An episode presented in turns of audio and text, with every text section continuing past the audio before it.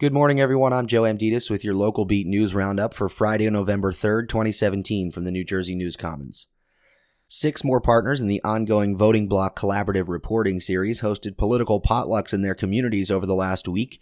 Tap into Newark sat down with residents of Halsey Street and Central Avenue in Newark to discuss gentrification and the changing cityscape.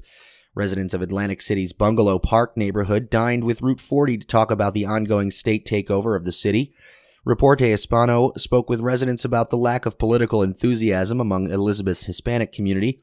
Neighbors in Berkeley Heights discussed everything from education to taxes with Civic Story.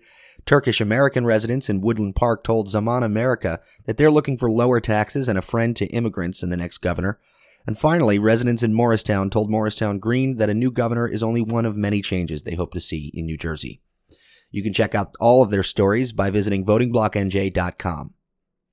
Broadcaster Rich Chrampanis and a small team of multimedia journalists have been documenting high school sports in Monmouth and Ocean counties for three years at his online startup Shore Sports Zone. Now, Christina Johnson of Two River Times says Chrampanis' unique brand of professionally produced scholastic sports coverage is going statewide under the new banner of Jersey Sports Zone. Chrampanis is also the sports editor at Two River Times. Several homes in Morristown's historic district were evacuated Wednesday night after a downed power line set fire to a fence and an underground electrical condition filled three homes with dangerous levels of carbon monoxide. Luckily, Kevin Coughlin of Morristown Green says a quick thinking resident put out the fire with a kitchen extinguisher.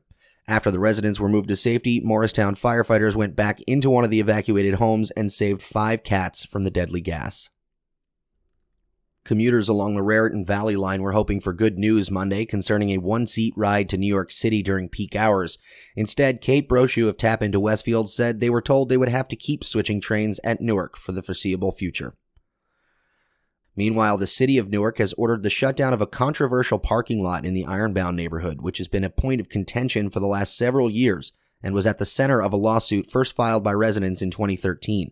Alana Knopp of Tap Into Newark says despite the ordered shutdown, however, many residents remain skeptical about why it took the city more than a year to take action.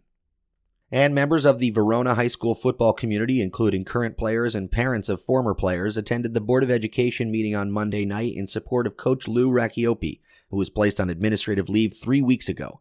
Virginia Citrano of My Verona NJ says the crowd was critical of many aspects of how they felt the leave had been handled, but those criticisms were not always accurate.